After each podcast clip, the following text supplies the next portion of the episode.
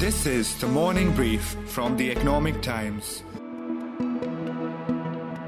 WhatsApp has sued the government of India. It has taken the government to court over its new laws. Google is now claiming that the new I T rules are not applicable to its search engine, and the matter has now been taken up to the Delhi High Court. You have one chance to comply with new I T rules or face consequences. The Indian government told Twitter, the global microblogging platform, including the possibility that Twitter could be held accountable for content posted on it. The big tech and social media giants, Twitter, Facebook, WhatsApp, Google, that have become a lifeline for millions of us, are unwilling to follow every single diktat laid down by the Indian government. Both sides have their own views on censorship, data privacy, and content regulation, but now the battles have reached a flashpoint. I'm Devina Sengupta, and you're listening to The Morning Brief. Today, I talked to Nikhil Pahwa, a data privacy and net neutrality activist, on the different turf wars that these social media giants are fighting. Later on, Senior International Counsel and Asia Pacific Policy Director at Access Now, Ramanjit Singh Chima, stitches the larger picture for me and explains the global impact of this fallout and what can be done for the truce pipe to be smoked. Good morning, Nikhil, and thank you for being with us on The Morning Brief. Uh, thanks for having me on, Devina. Thank you, Nikhil. Nikhil, can you explain for our listeners this battle of freedom of speech, battle of privacy that the social media giants are fighting against the government of India? So, Devina, we need to take a step back and see the battle between platforms and the government, and most importantly, international platforms and the government. So, India is trying to assert its sovereignty over the internet, and two prongs that it is using in this battle are one of privacy and the other is around freedom of speech and the ability to regulate platforms to regulate speech. So the one prominent one around privacy is uh, after these internet rules were passed, the uh, uh, the I T rules, Information Technology Rules twenty twenty-one, which were passed on the twenty-fifth of February and uh, for social media platforms became effective on the twenty-fifth of May, where one of the requirements in the rules is that WhatsApp needs to be able to determine the identity of an originator of each message. And so WhatsApp has now gone to court and has filed a case against the Indian government to prevent this from happening. And, you know, even with WhatsApp's recent history of its privacy policy, which many users are concerned about, where it's sharing more data with Facebook, the question that people are asking is, how is WhatsApp suddenly concerned about privacy? Correct. In fact, you had recently mentioned, and I quote, "This is probably the most significant privacy case in India. Yes, platforms need to be regulated, but in a manner that gives users power over platforms, not in a manner that empowers government and allows them to use platforms to control user speech." So why this is the most significant privacy case in India it, after the right to privacy judgment is because it will actually test the right to privacy judgment. Now, according to that judgment, uh, you uh, the government of India or or the violation of privacy is possible if it is backed by law, is proportionate, is serving a, a, a legitimate state interest, and is necessary. So let's take the worst case example of a child pornographer that the government of India wants to track, right? They want to identify who has sent that one child porn video. And all of us can agree that it's important to be able to identify that person, to prosecute that person. It is necessary. It is proportionate to ask for information on, on one user. It's serving a legitimate state interest. Now, WhatsApp doesn't track any information on any user. So these information technology rules that were passed on the twenty-fifth of February and became effective on the twenty-fifth of May mandate that WhatsApp needs to be able to identify the originator of each message. For WhatsApp to do that, they will have to start collecting information on each message and each user, because there is no way that they can only do it for one message and one user. So the question that, that is before courts now is that, is it disproportionate to ask a platform to completely revamp its architecture and effectively violate everybody's privacy to be able to catch that one person who needs to be caught? What's the global precedent on this? Do other countries make such demands? Uh, what about the Five Eyes, which is the intelligence alliance of Australia, Canada, New Zealand, the United Kingdom, and the U S A?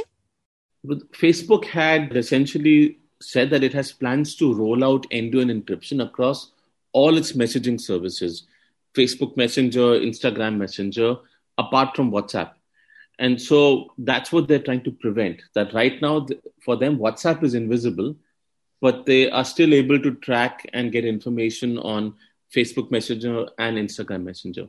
So the Five Eyes do not want end-to-end encryption. Most governments do not want end-to-end encryption because they want to be in a position to surveil citizens when they need to. So the core question here is, can you force a platform to collect information when it doesn't? Correct. Can you do that at all is going to be the big question. But what about Twitter? Does Twitter have a very different fight with the government? The way I look at it is that Twitter has a very comparatively smaller user base. You know, Facebook is over four hundred million users in India. WhatsApp has over five hundred fifty million. Twitter has about one hundred seventy plus million, right? It's small, but it's a very noisy user base. It's a very impactful user base because what people say on Twitter gets carried by news channels and newspapers. And so therefore, you know, the volume is louder. This recent stretch of battles between the Indian government and Twitter began uh, somewhere towards the end of January when the farmer protests were going on. And Twitter received orders to censor content, censor a hashtag, as well as block some accounts. Correct. Twitter pushed back against that order, saying that the order to censor is not lawful. Now, none of us have seen this order.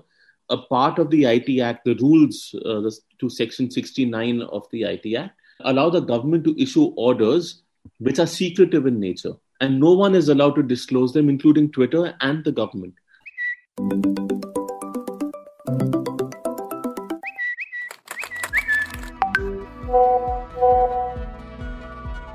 We reached out to the social media giants for their comments on our podcast.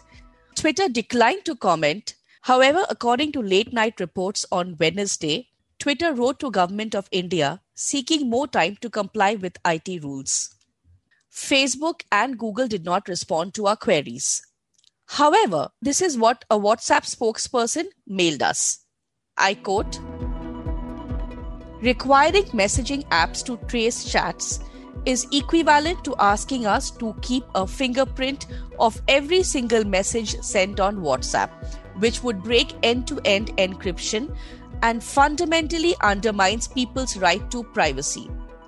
We have consistently joined civil society and experts around the world in opposing requirements that would violate the privacy of our users. In the meantime, we will also continue to engage with the Government of India on practical solutions aimed at keeping people safe, including responding to valid legal requests for the information available to us." Nikhil, everything seems to be coming towards a climax right now when it comes to this tussle between these two sections. The government has recently said that redressal mechanism needs to be in place, that you need to have someone who is going to be responding to us, who will look into the issues that the government is raising. Now, for our listeners, can you help us understand what is the importance of this mechanism? How does a redressal mechanism work? And what is the government's justification for there being such a mechanism? So there have been complaints about social media platforms not responding to user grievances, and therefore there is very legitimately a need for a grievance redressal and for platforms to respond to complaints from users. So in the I T rules, this process has been laid out by which there has to be a grievance officer, a nodal officer, and a chief compliance officer. Now, when a user complains, it has to be acknowledged within twenty-four hours, and within fifteen days, the complaint has to be resolved. Now, for platforms with over one hundred million users, if, you know, zero point zero one percent of the user base complains every month, that you can imagine is going to be a fairly significant ask for them to comply with. Is that the reservation they have against uh, this kind of uh, compliance? I, I would assume that, that that would be one of them. But I think the primary problem which they have highlighted, and all platforms have highlighted, is that there is criminal liability potentially for the chief compliance officer, and a safe harbor provision which protects these platforms and essentially means that they're not treated like publishers, but mere conduits for our speech. You know, that safe harbor will be removed. Which means if there is defamation, let's say if I defame you online on, on Twitter or, or on YouTube, and my grievance is not addressed by the platform, then I can go to court and not just sue you, but also the platform. I can understand the need for grievance redressal, but you know it's also important to protect the platforms that protect our speech. And no platform will survive this kind of liability, especially in an environment where Twitter is at the center of this foreign company versus the Indian nation kind of a rhetoric which has emerged since, at least for Twitter, since earlier this year. And even with the grievance redressal, let's not forget that post the deadline of May twenty-fifth, there were many platforms who did not have a grievance redressal person appointed or even a chief compliance officer appointed. They had job posts out for those even at that point in time. But it seems that Twitter is being singled out for this action here. A final notice has been sent by the Centre to Twitter, and this is on the I T rules in India. Remember, a deadline was given to the social media platforms, social media intermediaries in India to comply with the uh, new I T rules. Many of them did not comply with the new I T rules. I want to shift the focus towards another, probably the most big tech giant out there, which is Google. Mm-hmm. Google has said in the court that it is a search engine and should not be subject to the same I T rules as significant social media intermediaries. What do you mean by that? So a significant social media intermediary is, using a broad definition, an entity which allows for communication between two individuals. So sharing, uploading, forwarding, that's a social media intermediary. A significant one is a social media intermediary which has more than five million users in India, which is a fairly small number if you think about it, because we have over five hundred million users in the country. Okay. And this is the issue that Google has put up, that, you know, we don't fall in this category. So these rules don't apply to us at all.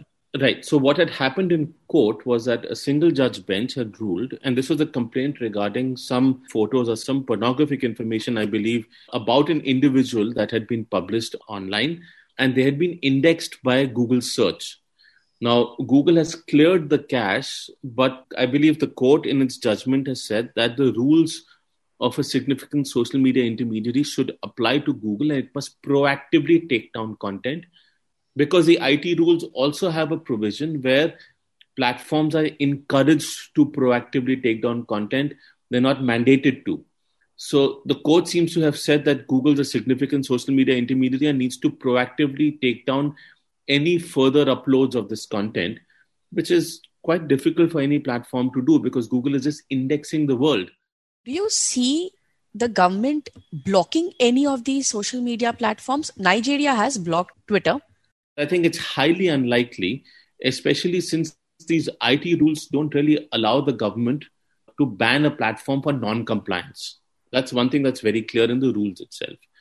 But they still do have a provision under Section sixty-nine of the I T Act, which allows them to block any link or any information on the web. So they can order the blocking of accounts. They can order the blocking of platforms by themselves, like they did with TikTok and some two hundred plus Chinese apps. India is currently cozying up to the Biden administration because they've, he's just come into office. And somewhere, I think the antecedents of, of the Indian government is, with respect to U S platforms over the last year hasn't been particularly great or hasn't been encouraging. So I don't know how keen they would be to challenge the Biden administration in its relationship with India, especially when India has sought vaccines from the U S, given the shortage of vaccines here. With regard to India, I spoke at length with Modi, the Prime Minister. We are sending immediately a whole series of help that he needs. While Nikhil took me through the major battlegrounds and pointed out to the global equations that are at stake, I caught up with International Council and Asia Pacific Policy Director at Access Now, Ramanjit Singh Chima, on how this fight will impact more than just four or five social media giants. Good morning, Raman. Thank you for being with us on The Morning Brief. It's a pleasure to be here. Thank you for having me. Thank you, Raman. Raman, massive fight right now between the social media giants and the government of India. What do you make of this tussle? I think the concern I have is in the fight, how it's being portrayed, or rather how the government's seeking to portray it about asserting Indian law and sovereignty over tech companies is actually a smokescreen to pass very concerning regulations, as well as have platforms they send them, including those that might directly harm our fundamental rights to free speech, privacy, and the freedom of association and assembly. And in effect, in making it a fight between big tech companies and government, actually what's going to happen is we are not going to have more remedy or more accountability of big tech. And meanwhile, we're going to have more infringement on our rights. So that's where I'm coming from. And that's my concern in terms of how the debate is going. But Raman, this is... Uh... just opposite to what the government of India is saying. Naturally, they are saying that we are not taking away the freedom of speech or the right to protest. What we are saying is that if there is any post which is causing harm to a larger audience, then the big tech companies should be made accountable. So I think it's very important to unpack what the government is saying, because obviously all governments are not democracies, try to often justify what they're doing.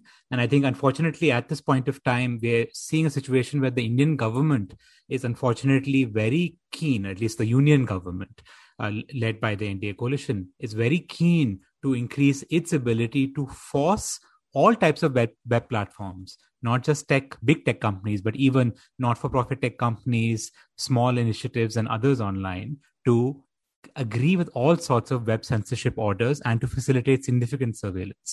See, what the government keeps saying is, oh, we're not directly censoring people. But in fact, what they've done is through these rules is they've created an environment to help make such censorship possible. Raman, there was an important point you mentioned out there, but the government of India has repeatedly said that the same big tech players, when they are abroad, they follow the laws of the land out there. That time they bring down the posts if the governments in those respected countries complain. Why shouldn't they follow the same law of the land or a similar law of land in India? So I think it's very important to go into the specific data the government uh, is using or claiming to back up those claims, because the reality is that they have not shown any specific examples right now about massive censorship orders sent to tech platforms by other democratic governments. If the government of India is seeking to uh, compare itself to Russia, China, Turkey or other problematic states uh, in the space of internet freedom, that's a separate issue. But if they can show what sort of you know compliance other platforms are getting from, rather how gov- how these platforms are responding to our gov- governments in a way that they believe is unfair, we can go into that. But the bigger thing of what you miss in all of this is the government of India is already the one of the largest issuers of censorship orders to tech platforms globally. If you see the transparency reports, reports of major uh, platforms, whether it be Google, Facebook, Twitter, or many others, nearly all of them, the Indian government normally features, or rather India features very high up, normally number two or number three in terms of the number of takedown orders, for example, sent to tech platforms. They were reluctant to appear before the Parliament of India. They will go and appear before the American Congress. They will go and appear before the House of Commons. But before Indian Parliament, no, we can't appear. What is this? In the case of Singapore variant, they will remove immediately. But Indian variant of this disease is being pushed by people. You will keep quiet unless we are tough. So these double standards I'm exposing to you. And thereafter they say, freedom is under threat. Do business in India, earn good money, entirely your take call. You'll have to follow the Constitution of India and the laws of India. That was Telecom, I T and Law Minister Ravi Shankar Prasad mentioning why all these global social media companies need to follow the law of the land just the way they would if they were to operate abroad. Raman, were you expecting this amount of backlash from the big tech companies. Probably this is going to turn out to be the biggest fight of the year and uh, probably one of the biggest even the tech companies have seen respectively globally. No, I expected the tech sector to figure out ways to challenge it, because if you've been following the space, and not just big tech, but nearly every single technology player, for-profit or not-for-profit, that's been following the I T Act rules from when the uh, you know when it was revealed by Indian newspapers that the government of India was trying to secretly redraft them back in December of twenty eighteen. It's been everyone saying that, look, what you're doing here is very dangerous. It's contrary to what the Indian Supreme Court did when the Shreya Singhal judgment was passed in March twenty fifteen, that laid down that free speech applies online and, in fact, read down the predecessor of these rules. So I expected a big controversy and challenge to happen. So if we take a step ahead right now and think about the kind of subscribers that all these big tech uh, companies have in India, what kind of a middle path or what kind of an understanding do you expect the tech companies and the government to reach? Because both need each other. I think what you will see is tech firms will implement some of parts of the rules. They will consistently mention many other parts of the rules cannot be enforced without significant changes and things that would potentially be illegal, or they believe they want to see what the courts are saying on it. And quite a few tech platforms, whether big, small, or Indian or global, are waiting to see the outcome of some of these court hearings. So unfortunately, what's going to probably end up is you're going to see people minutely dissecting what judges say as the different high courts hearing these challenges proceed on their, uh, on their cases.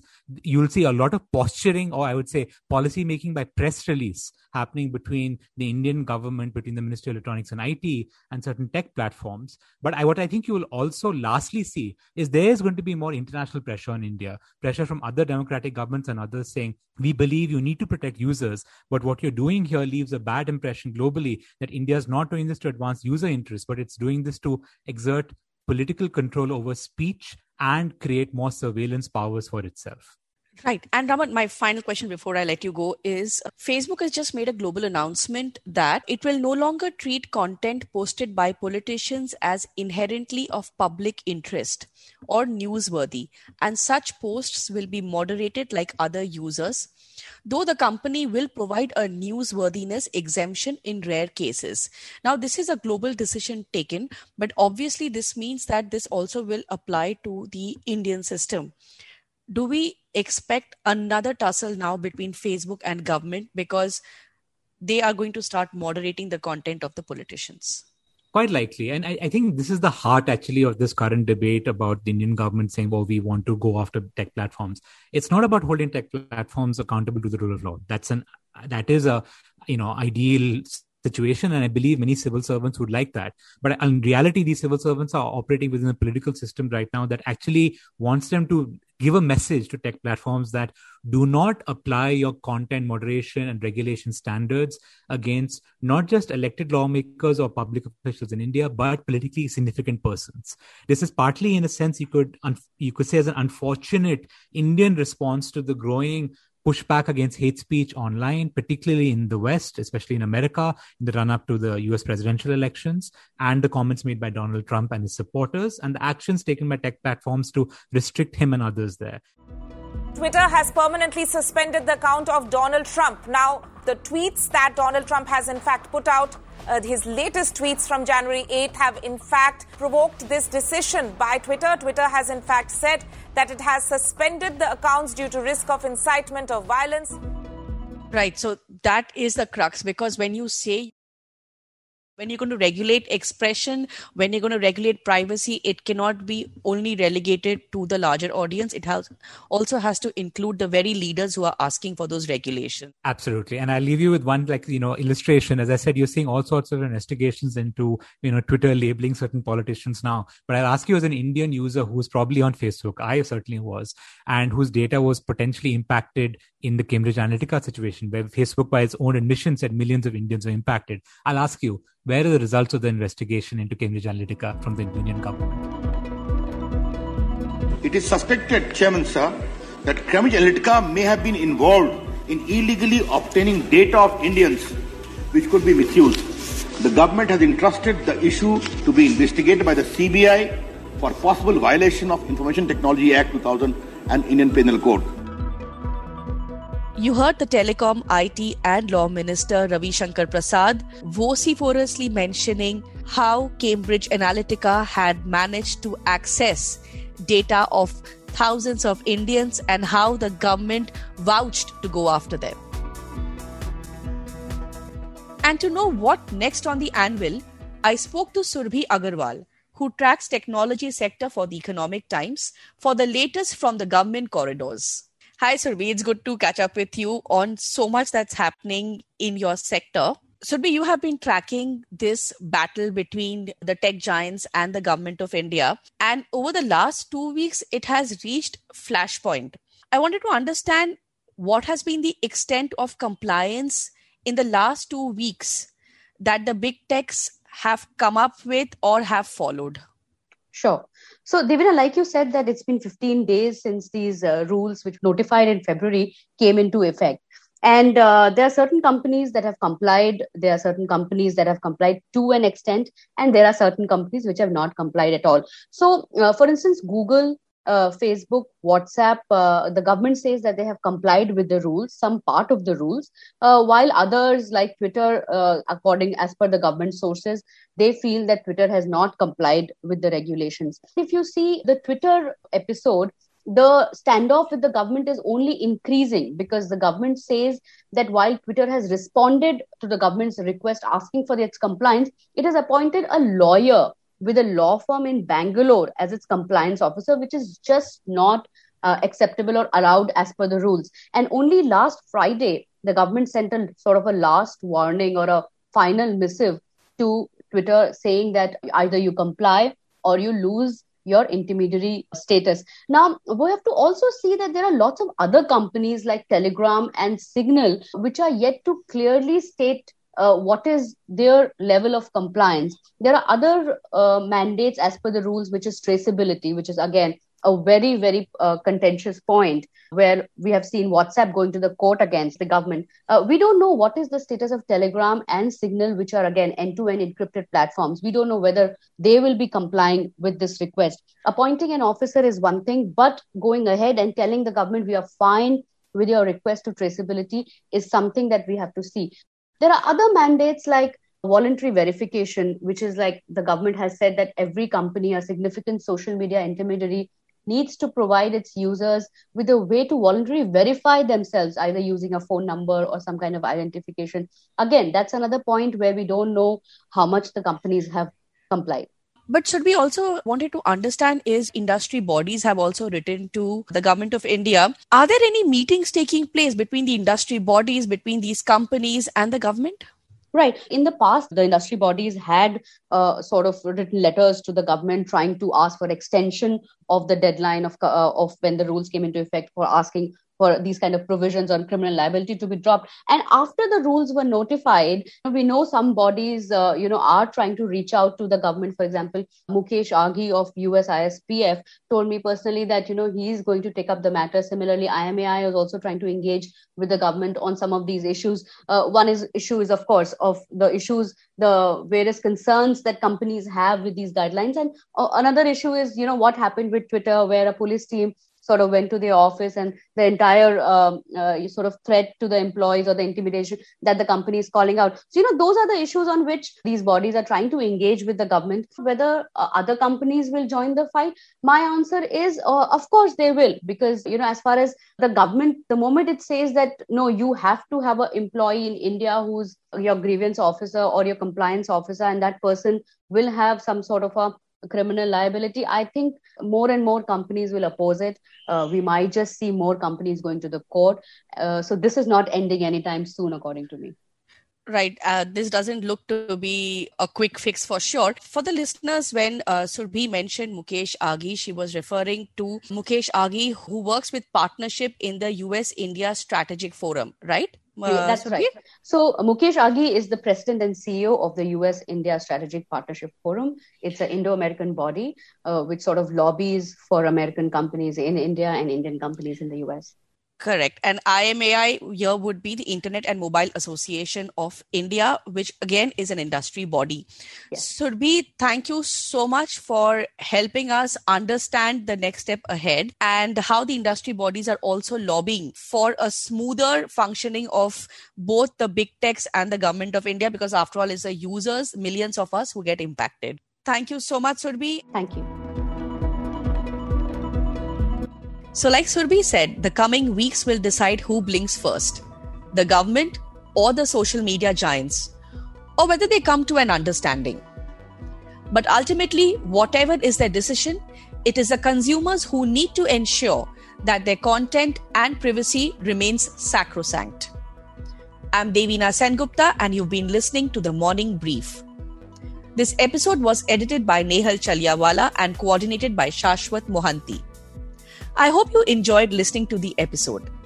Do send in your feedback to the morning brief at timesgroup dot com and share the episode on your social media networks. The Morning Brief airs every Tuesday, Thursday, and Friday. Thank you for listening and have a nice day ahead. All clips used in this podcast belong to their respective owners.